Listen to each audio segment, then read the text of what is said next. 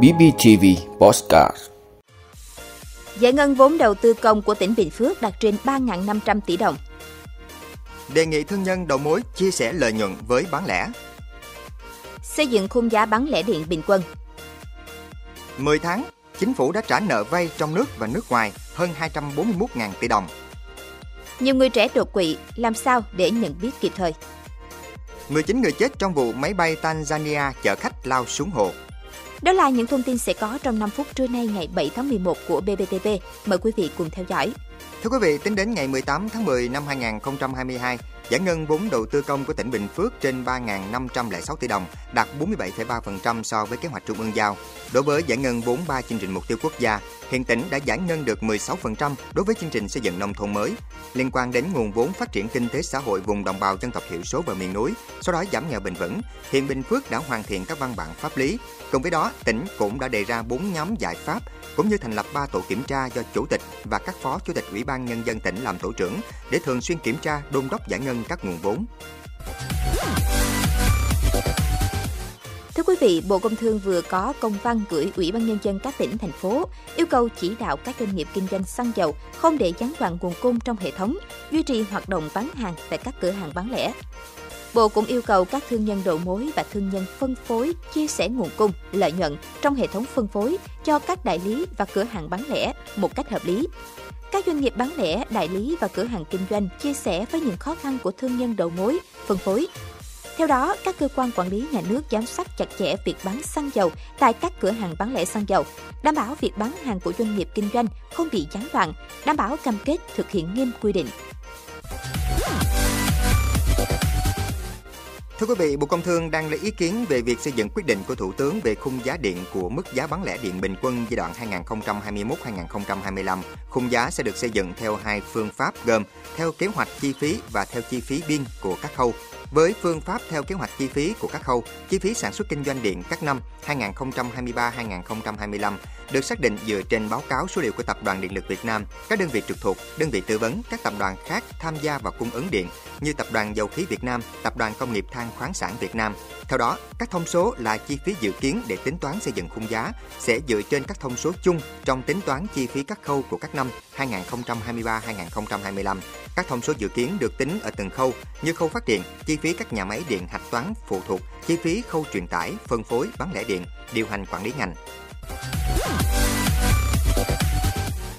Thưa quý vị, thông tin từ Bộ Tài chính cho biết tổng hợp 10 tháng năm 2022, các khoản vay trong nước và nước ngoài của chính phủ đạt 160.334 tỷ đồng, bằng 23,8% kế hoạch năm 2022 và các khoản trả nợ khoảng 241.040 tỷ đồng, bằng 71,8% kế hoạch.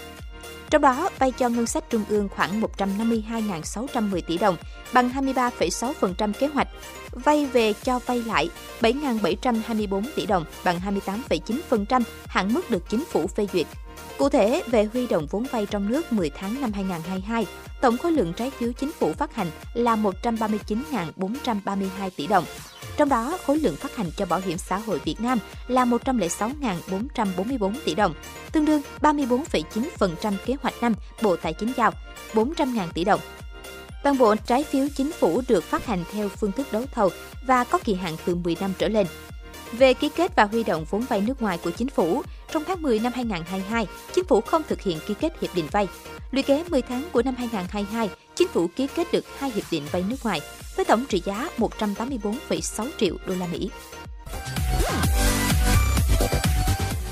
Thưa quý vị, hội nghị đột quỵ quốc tế năm 2022 vừa diễn ra mới đây thông tin Việt Nam mỗi năm có khoảng 200.000 ca đột quỵ và ngày càng có nhiều người trẻ tuổi mắc căn bệnh này. Theo đó, độ tuổi trung bình bị đột quỵ là khoảng 65 tuổi, độ tuổi dưới 45 chiếm 7,2%. Tỷ lệ nam gặp đột quỵ nhiều gấp 1,5 lần so với nữ. Theo đó, các chuyên gia y tế khuyến cáo có thể nhận diện cơn đột quỵ theo quy tắc FAST, F Đầu tiên là biến đổi ở mặt, bệnh nhân có thể liệt mặt méo miệng, nhân trung lệch đi, biểu hiện rõ khi bệnh nhân cười, nhai răng. A. Arm, yếu liệt tay chân, đánh giá bệnh nhân có bị yếu hoặc liệt một bên hay không bằng cách yêu cầu bệnh nhân đưa hai tay lên cao. Bệnh nhân không nâng tay lên được, nếu nâng được cũng rất khó. S. Speak, ngôn ngữ bất thường, nói khó. T. Times khi xuất hiện bất kỳ các triệu chứng trên một cách đột ngột, hãy nhanh chóng gọi cấp cứu 115, đưa bệnh nhân đến bệnh viện có điều trị đột quỵ gần nhất. Khi thấy người thân có một trong các triệu chứng đột quỵ, cần nhanh chóng gọi người trợ giúp và gọi ngay xe cấp cứu đưa người bệnh đến cơ sở y tế, bệnh viện gần nhất có đủ phương tiện kỹ thuật chuyên môn tái thông mạch máu não. Nếu bệnh nhân đột quỵ thiếu máu não được chuyển đến bệnh viện trong 3 giờ đầu ngay sau khi bị đột quỵ và được điều trị đặc hiệu bằng thuốc tiêu huyết khối, sự phục hồi sẽ rất khả quan. Quý vị, cơ quan chức năng Tanzania cho biết 19 người đã thiệt mạng trong vụ máy bay hãng hàng không Precision Air của nước này chở 43 người rơi xuống hồ hôm 6 tháng 11. Theo thông tin ban đầu, 26 người trên máy bay được giải cứu và đưa đến bệnh viện. Không rõ có người nào trong số này qua đời tại bệnh viện hay không. Máy bay chở 43 người bao gồm 39 hành khách, 2 phi công và 2 thành viên đoàn bay. Đang trên đường từ thủ đô Dar es Salaam đến thành phố ven hồ, khu vực Kagera thì gặp sự cố. Các bức ảnh được đăng tải trên mạng xã hội và truyền thông địa phương cho thấy phần lớn máy bay chìm dưới hồ.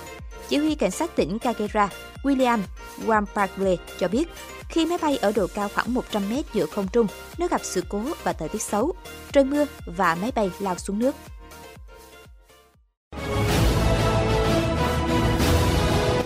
Vị đã luôn ủng hộ các chương trình của Đài Phát thanh truyền hình và báo Bình Phước. Nếu có nhu cầu đăng thông tin quảng cáo ra vặt, quý khách hàng vui lòng liên hệ phòng dịch vụ quảng cáo phát hành số điện thoại 02713 887065. BBTV, vì bạn, mỗi ngày.